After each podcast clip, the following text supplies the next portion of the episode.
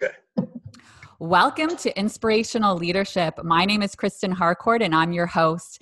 I'm an executive coach and professional speaker, and I created this show to speak to progressive C E Os, strategic H R leaders, and forward-thinking experts who are really passionate about creating positive workplaces where we can do our best work.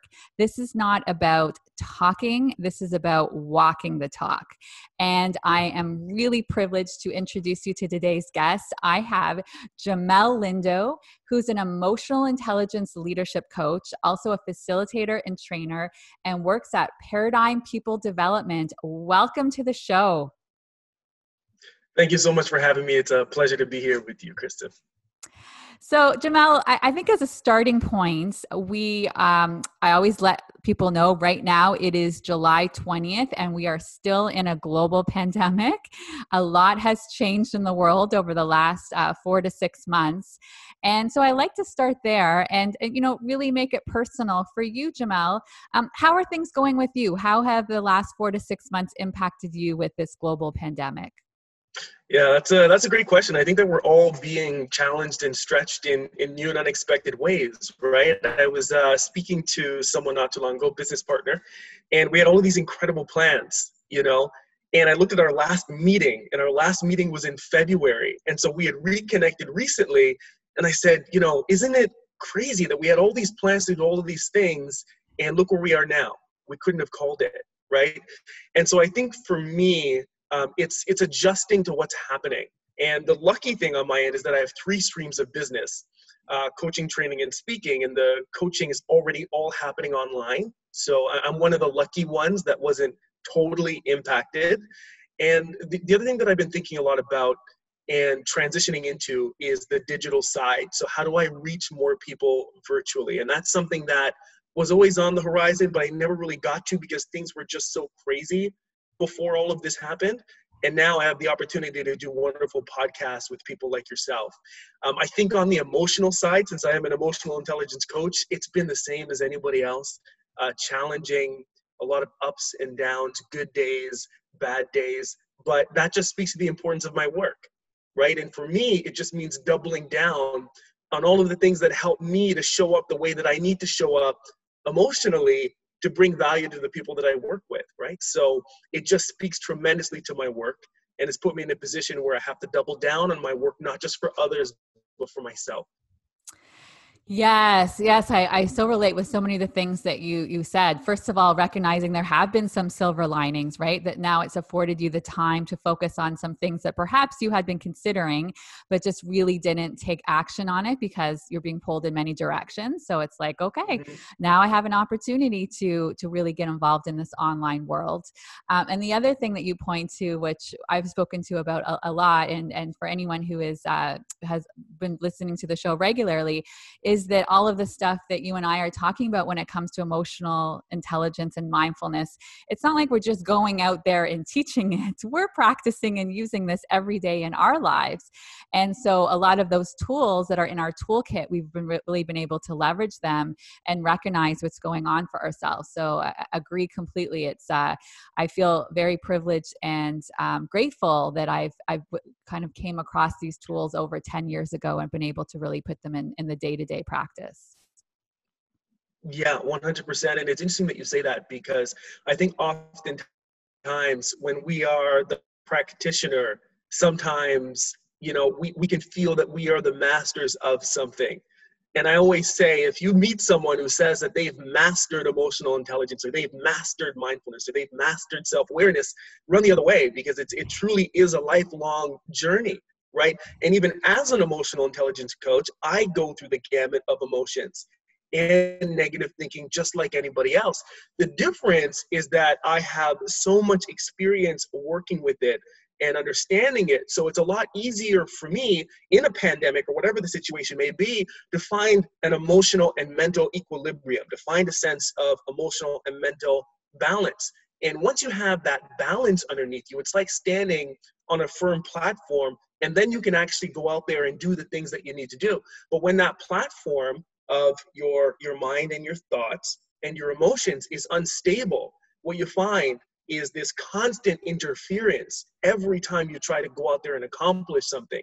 So for me, again, I had to double down to find that emotional balance. And in working with other clients, I'm so happy to see that because of the work that I've done with them, they were able to show up in incredible ways during this pandemic. Yeah, I, I think one thing that you pointed out there is so important to remember, that the teacher is always the student. We're always going back and forth, right? You don't become the teacher and never the student again. We're always learning. It never stops. And and I like where you went there. And I think it would be great to share with uh, with our audience.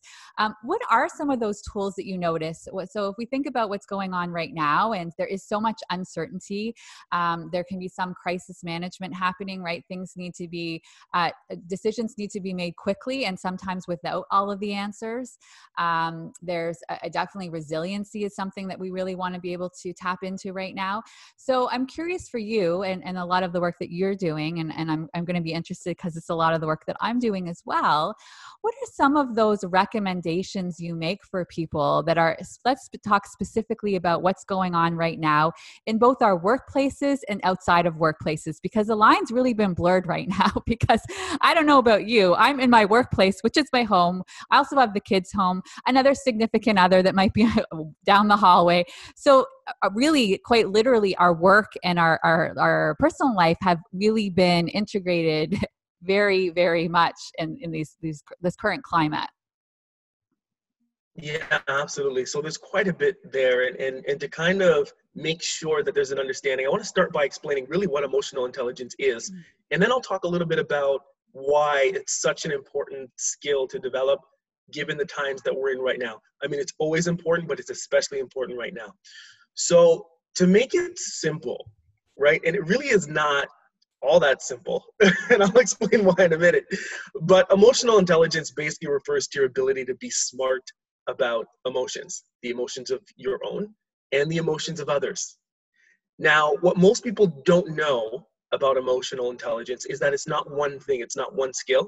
It's actually an umbrella term that refers to many skills that tie in to our emotionality.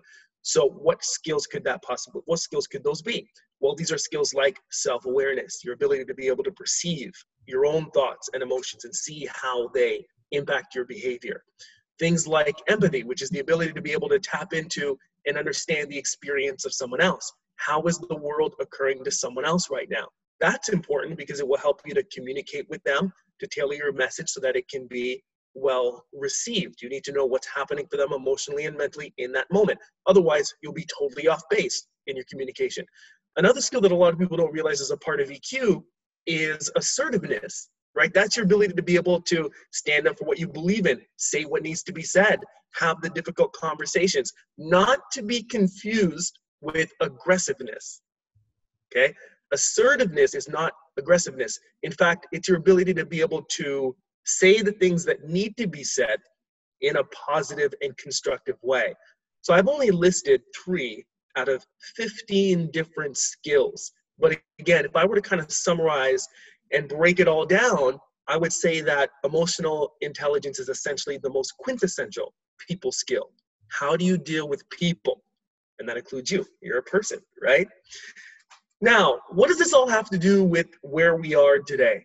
Today, we are in an incredibly difficult time.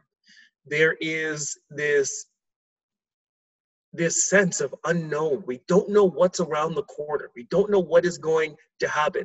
There's this feeling of having a lack of control, right? We, we don't understand Uh, why these things necessarily are being imposed on us. Information is changing all the time. The restrictions are changing all the time. There's this lack of clarity, right? Now, on top of that, you still have to be able to show up in your work. You still have to be able to perform.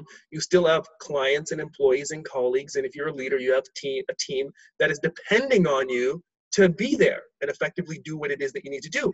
But that is in conflict with all of these emotions that come with the unknown, that come with the stresses of everything that we're dealing with right now in this pandemic. So when you think about all of those things, you then start to realize why having an understanding of emotion what you're feeling at any given moment, but also understanding the emotions of others, whether that be your family, your colleague, your friends, the people that are reporting into you if you're a leader, is that much more critical, that much more important. And then you compound that, and I'm going to finish here. I feel like I've been talking for ten thousand years. You compound that with the fact that everybody is virtual, right? Everyone you talk to is on this little this little box here, right? I'm in a little box, and you're holding it on your phone, which is another little box. This is how we're communicating. So you're removed from them physically, which means that all of those little cues that you would normally get when you're face-to-face are not there. So you have to be that much more tuned in in order to be able to communicate effectively.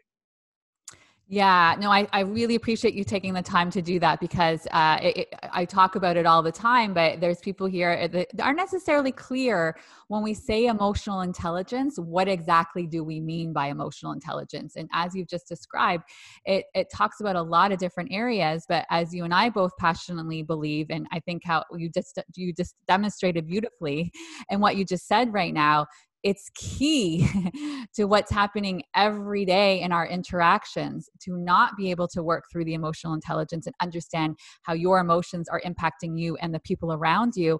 How can you possibly be as effective at your job? Yeah, that's exactly it. And I'll give you some really simple examples just to bring this, make this a little bit more contextual, right? So let's say, you know, you're about to enter a virtual call. And what you're thinking about is the uncertainty of your role. So you don't know, given the organization that you're working for and what they do, uh, whether or not there's any certainty there. You don't know if they're going to stay in business. You don't know if they're going to lay people off. You have no idea. So you're attending this call. And let's say that this call is about a new marketing campaign that has to be rolled out. And you're the leader of the team that's going to be rolling out this marketing campaign. So all of these conversations are happening. But if you have all of these emotions of fear, of uncertainty, of frustration, what will happen is they start to form a cloud, right? And they obstruct your ability to be able to focus on the task at hand. So if you don't resolve or acknowledge or deal with those emotions, now your ability to do a very simple task is compromised. That's just you. That's just the individual. Now I want for you to compound that with your team. Imagine the entire team feeling the same set of emotions, but not having conversations around it, and now trying to collaborate with one another. What are they thinking, right? They could be thinking, do I really want to give myself to this project right now? I don't even know if I'm going to be with this company, you know what I mean, in a few days. How am I going to give my best work when I'm thinking about whether or not I'm going to be able to provide for my family within the coming weeks? I'm thinking, instead of preparing for this presentation, I'm thinking, should I be preparing my resume? So as you can see, our emotions and the situation is informing our ability to be able to perform. So you have to deal with, and I'm sure we'll get into this stuff, Kristen, you have to deal with those emotions in order for you to be able to show up effectively in what you do. Yeah, I think it's a really good example and scenario you gave right now, because it's one thing to talk about it intellectually. It's another to talk about, like, really get into what's happening in the day to day. So let's stay with this example you just gave here, because I think it's it's very well done. And so what do you recommend? So uh, the leader's about to go on to this call. And let's just go through the scenario exactly like you described it. They're feeling exactly like you just described. And other people on the, on the call are also having their um, different thoughts and challenges around it. How do we work through this? Yeah, that's a great question. So the first thing that a leader needs to do is they need to focus on themselves and their own state and manage that first, because their emotional state is setting the tone for their team. So if they're showing up and they're disgruntled and they're upset and they're frustrated and they're annoyed and they're not aware of it, They, they will not realize this, but it's going to come across in their behaviors. Slightly passive-aggressive tones, maybe directly aggressive tones. Uh, there's going to be negativity, and all of that negativity is now going to start to impact the culture and the way that people interact and the psychological safety of that particular group. So if the leader is not managing their own stress, what will happen is that stress will filter through to their group, and it will seize, right? So think of when calipers or something mechanical seizes, right? All of those gears, it will seize the, the mobility and the ability for your team to be able to perform effectively. So you have to develop an ability to recognize what your emotional state is and how you're expressing it. Now, I don't want to make this seem like it's wrong to feel those emotions. In fact, it's totally normal. We're all human beings. It's not about the right and wrong emotions to feel. It's about your ability to recognize any emotion and manage it appropriately. So if I'm developing a practice of self-awareness and I'm about to go into a meeting, I might ask myself, what emotional state am I in right now? What am I feeling? And I need to label my emotions. Just by labeling them, you reduce, right, the intensity of those emotional experiences. You shed light on them. And then you set yourself up to start to choose how you're going to show up in that moment, as opposed to arbitrarily reacting to an emotional state. And that's the power in emotional intelligence. So if I stop and I pause and I recognize where I am, I might just be authentic in that moment and share with the team, hey, this is, I just want for everybody to know, we have a job to do, but this is challenging for me, and I'm sure that it's challenging for you guys. There's a lot of uncertainty, right? And for me, it, it's it's frustrating. There's some concern there. You may feeling this, may be feeling the same. And what I'm doing is I'm opening up this dialogue to have a conversation about what's really happening, so that we can start to clear that cloud of emotion, allowing people to express, right? Being authentic about where you're at, but still leaning into assertiveness and self-confidence. Self-confidence is also another part of E Q, so that you're taking responsibility for the direction that you're moving in, even if you're unsure with whether or not it's going to be successful. Mm. So to kind of bring that back, it's about acknowledging where you're at, giving yourself an opportunity to express or manage that emotion. You may manage it in a different way. Giving your team an opportunity to express, to share, and you're clearing the emotional clouds out of the way so that now you can refocus on the task at hand without the interference. Yeah, such a such a great example. And thank you for walking us through it in that way, Jamelle, because I think sometimes there is, uh, not I think I hear this a lot, right? There is some judgment around good or bad emotions. And that's one thing that I really try to educate around, that it's, it's just to be human is to experience the full range of emotions. But the more you can take that time to pause and take a step back and recognize what's there and name it and acknowledge it um, with grace and self-compassion, not judging yourself. Sometimes it's like a double thing. You're already feeling it, and then you're judging yourself for feeling it on top of it. That's not going to help anybody, right? So just recognizing what's there. And how powerful is that when you go into a meeting and acknowledge, hey, guess what? I'm human just like everybody else in this room. You're naming what probably a lot of people on that call are also experiencing. And then it helps them to recognize, oh, okay, it's normal. Of course I'm feeling this. Um, creates so much more connection as well. It absolutely does. Now, here's the here's the kicker. When we say these things, Kristen, it sounds so simple and it sounds so easy. So people will walk away and they'll be like, oh, emotional intelligence is easy. I just have to name and label my emotions. Beautiful. So what will happen is they'll walk away with the conceptual understanding of what emotional intelligence is, but then not do it, not apply it, not practice it, not make it happen at all in the real world. Right? So that's the reason why emotional intelligence is so elusive. All of the studies show that emotional intelligence is connected to high performance and also to effective leadership. But we have to ask ourselves, if that's the truth, then why is it happening as much as it should be happening? Why is it not as easy as it seems when you and I talk about it and I recommend a simple strategy like labeling your emotions? And the reason why is because we don't actually practice it. And the way that I like to explain this is think of think of it like physical fitness. Mm-hmm. Emotional intelligence is about emotional fitness.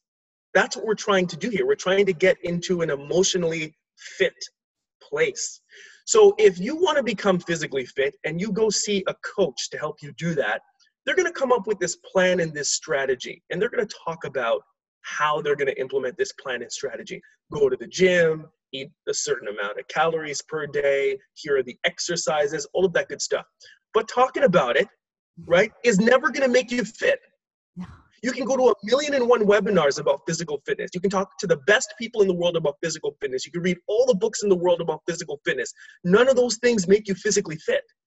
The only thing that makes you physically fit is if you get out there and you go to the gym and you start working out, point blank, period.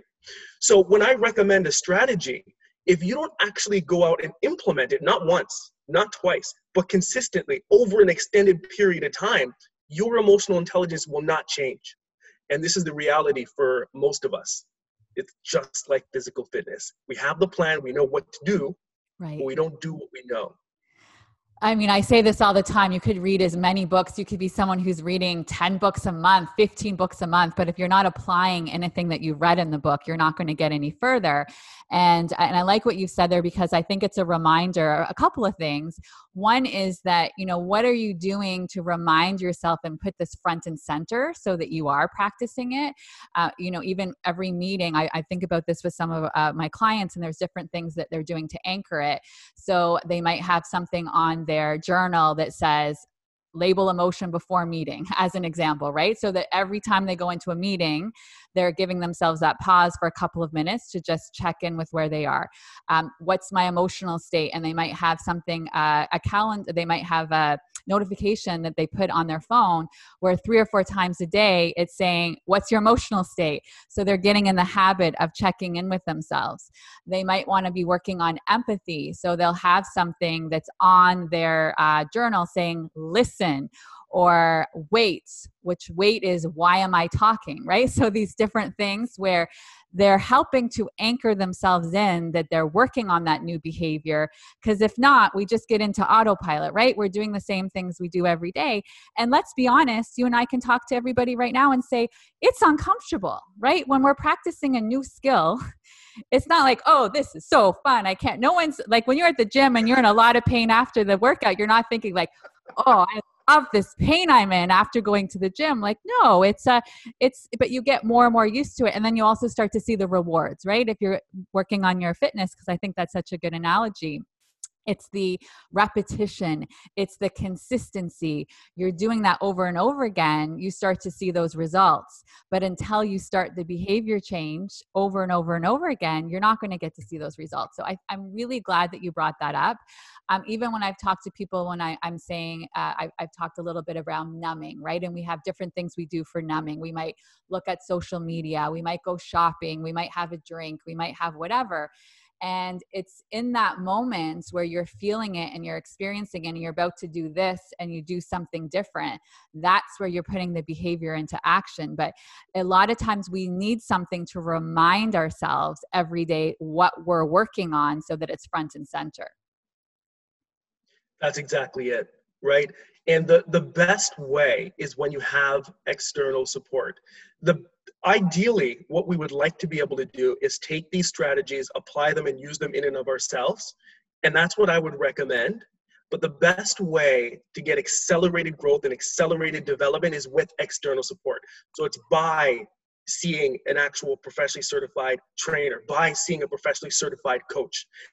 We have to look at this the same way that we look at anything that deals with performance. When you look at a high-performing athlete, when you look at an Olympian, when you look at somebody who's in the N H L, when you look at somebody who's in the N B A, all of them have coaches. Steph Curry, the best, one of the best three-point shooters in the league, if not the best in the league, actually I believe he is, and maybe even the best of all time, has a shooting coach. Why is that? Michael Jordan also had a coach. Why is that? Why is it that high-performing athletes have coaches? Well, the reason for that is because they're going to be looking from the outside in and help you to criticize your performance so that you can make tweaks and enhance in certain areas. I just started playing chess. I love it. I think it's a phenomenal game. Um, in fact, I might even be addicted. But um, I have a coach, right? Why? Because my coach will help me to see the mistakes that I'm making so that I don't make them as often. I might catch and adjust that one mistake after I've done it twenty times, but my coach can help me to fix that in the moment. So it's really helpful. It doesn't have to be me and it doesn't have to be you, but it's really helpful to have some kind of external support um, to help you in the process. But that has to be balanced, of course, with your own internalization of, of the process, because at the end of the day, you want to be able to develop your own sense of self-awareness. So don't depend on that external opinion and perspective, still cultivate your own, but leverage it as a tool to help give you insight and to help shed light on some of those blind spots. Absolutely. I couldn't agree more. And I like the way you described it. It really is about guidance, and you're developing those own school skills within yourself as well. But there's um, so much research research to show um, how we can get in our own way, right? We will have limitations. And when you have somebody else encouraging you, you'll go up, you'll really, really move past those limitations and go to places you wouldn't have necessarily gone on your own. The other thing I always like to emphasize is you have a safe space to to talk through the struggles, to talk through when you tried something and it really didn't work and the impact of it not working and what you might want to do differently next time. Um, the other thing that I think is really, really critical that I see with a lot of the high performers that I work with is there's also somebody who's championing you and celebrating the wins, because a yeah. lot of times it's like, well, I got that done. Check that off the list. What am I going to do next? Right? There's no pausing and celebrating like, wow, look what you just accomplished here. Like, look at where you were six months ago, because a lot of times high achievers are so busy looking out this way and always looking forward and what's next, what's next, what's next, that they forget to go back and look this way and say, wow, look what I accomplished in the last six months. Look what I accomplished in the last year. You know, a year ago, people in meetings would say, you know, I didn't shut up and I was always talking. Now I actually sit back and I, I talk a lot less than I ever did before.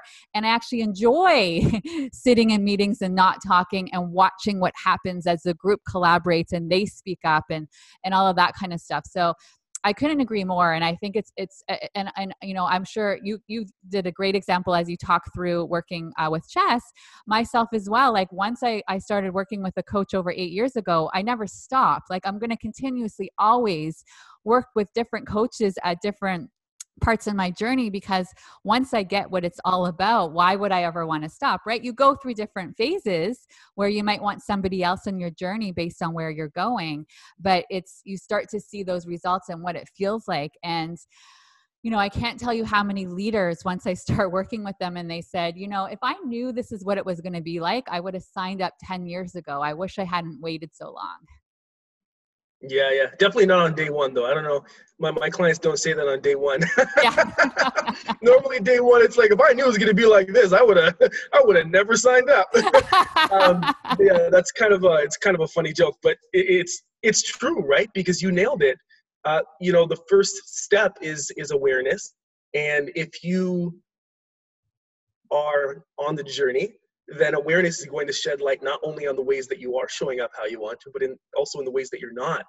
And so to see that and to not run from it, but to face it head on is difficult work. It really is challenging and it's very uncomfortable, as you mentioned, but it's a part of the process. In fact, if you're engaging in some form of development and there's no discomfort, then development is not actually happening.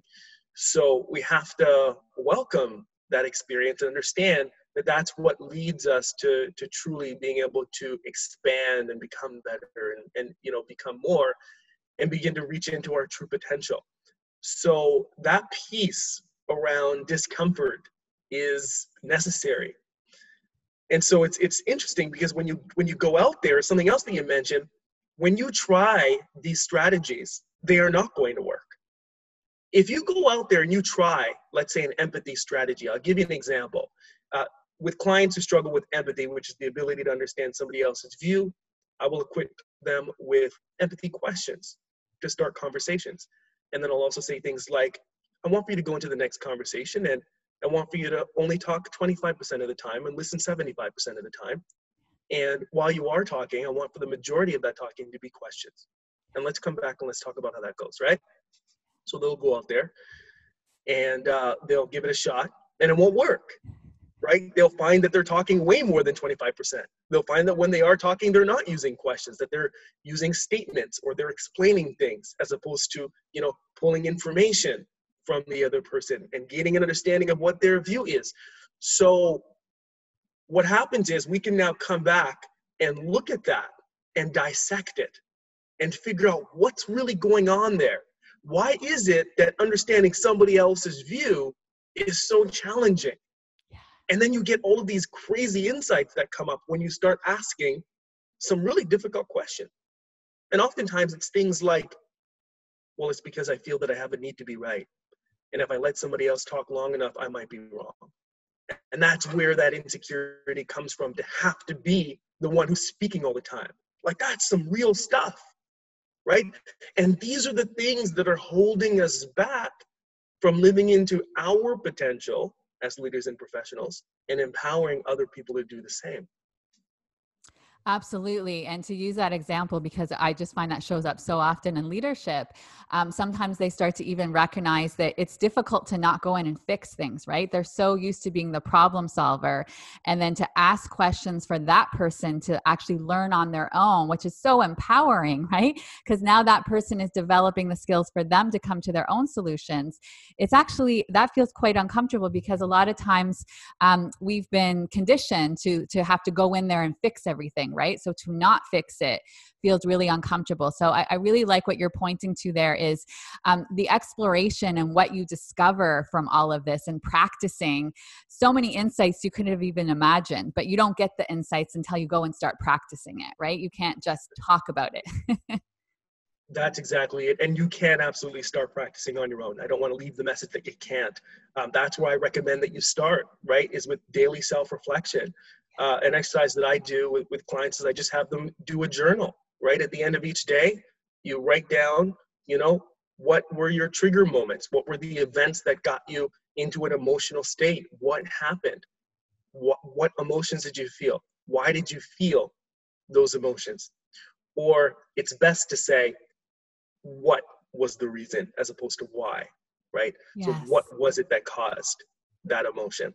Yeah. What were some of the thoughts that you were thinking that fueled your emotional state? Mm-hmm. And if you do this over an extended period of time, what you'll find is by week two, typically if you do it daily, you're going to start seeing these patterns in the things that trigger you. You're going to start seeing patterns in the emotions that arise, and you're going to start seeing patterns in the stories that you tell yourself. Now you come to a position of power because you can see what's driving you and what's motivating you.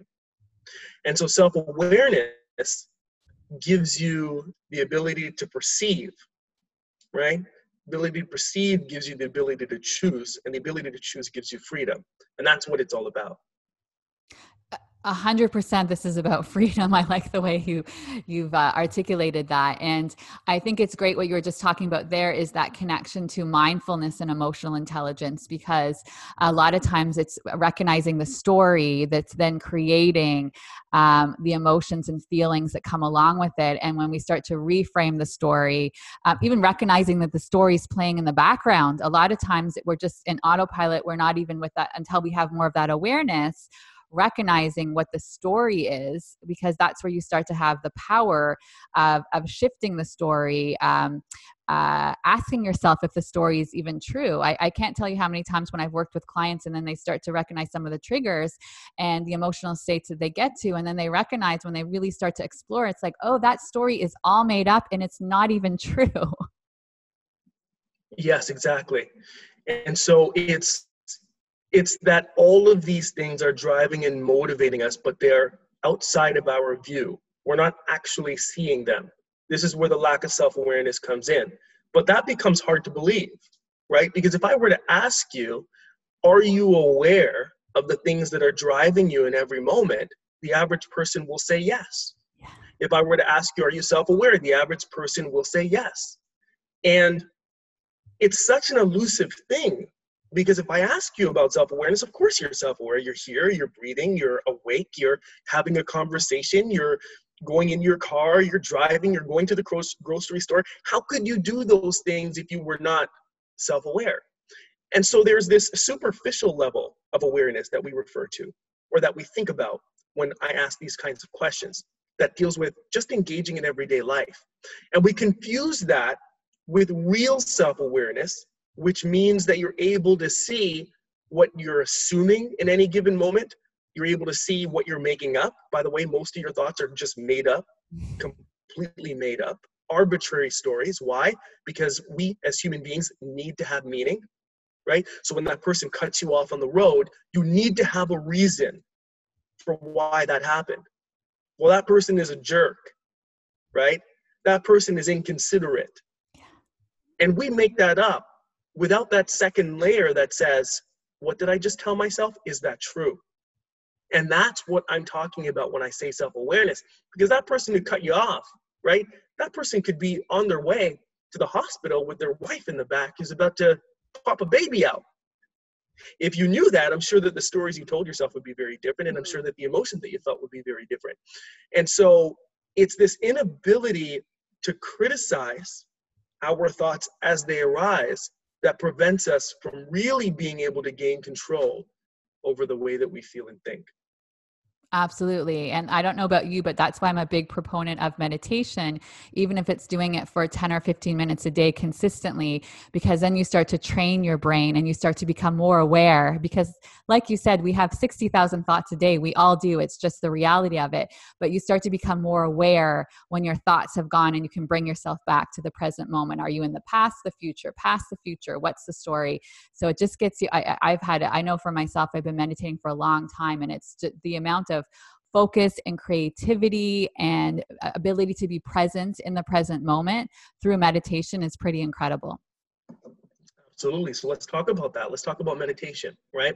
Tons of research on how meditation affects the brain, how it affects your emotions, how it reduces stress, how it creates mental clarity, how it helps you to be able to perform at higher levels. We know that athletes, for example, who are performing at the absolute highest level, oftentimes will engage in meditation or visualization. We know that it works. We know that it's good for us. Just like we know that eating healthy works and it's good for us. Just like we know going to the gym is good for us and it, and it works, right? So now we have to talk about practice. The average person sits down to meditate. What's going to happen is they're going to sit down, have a seat. Maybe they're listening to an audio meditation. Maybe they're not. Close their eyes, start the breathing, and be like, oh, man, this is beautiful. This is wonderful. Man, no wonder people said that you should do this. This is absolutely amazing.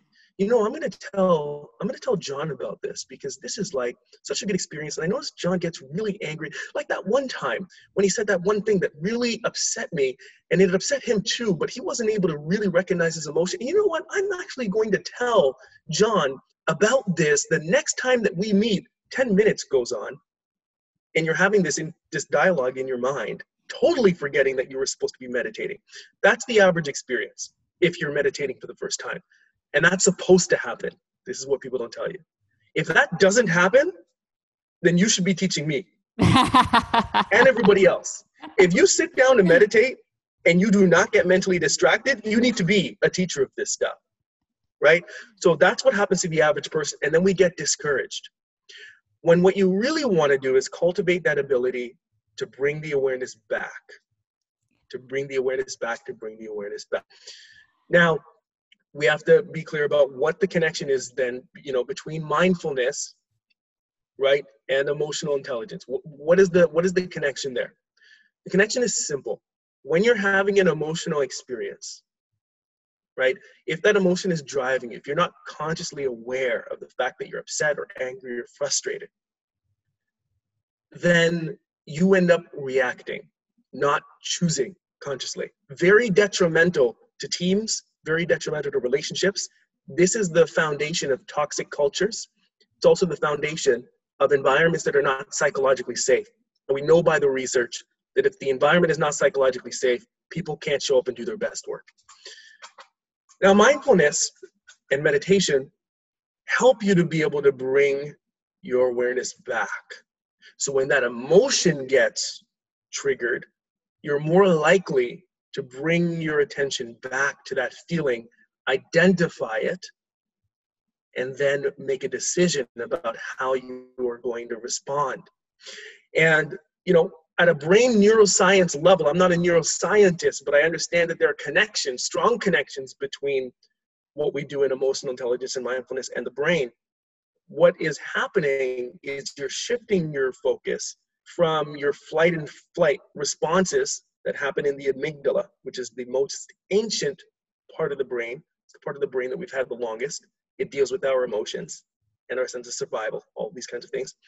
You're shifting your attention from that part of the brain to the front part of the brain, the neocortex, right?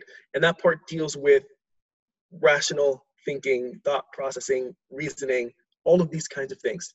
So the whole idea is to bridge the gap, right?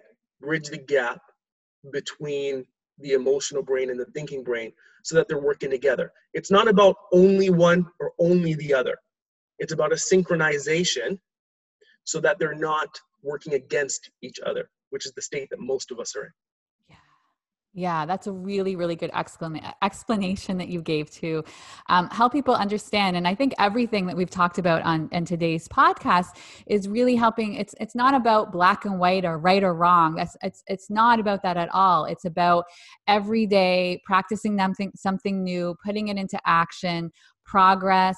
Um, I like to say progress, not perfection, right? Just get out there and start practicing. Everyone who's listening right now, I know if I were to ask you right now, what is a trigger that you experience a lot? All of you listening could say, oh, this is one for me when this happens. Okay, so that's one. That gives you one to start practicing right now, and not on an intellectual level, but I think that Jamelle did a great, uh, great job of giving you a lot of different tools and ways you can go about thinking that, about this so that you can start to put this into practice right now. Today, after you listen to this podcast, I'm going to challenge you to have one goal that you're focusing on. Yeah, and I, I extend that that challenge to you as, as well. And if you're looking for resources, um, if you want to read a book, the book to read, I would say, is Emotional Intelligence by Daniel Goleman.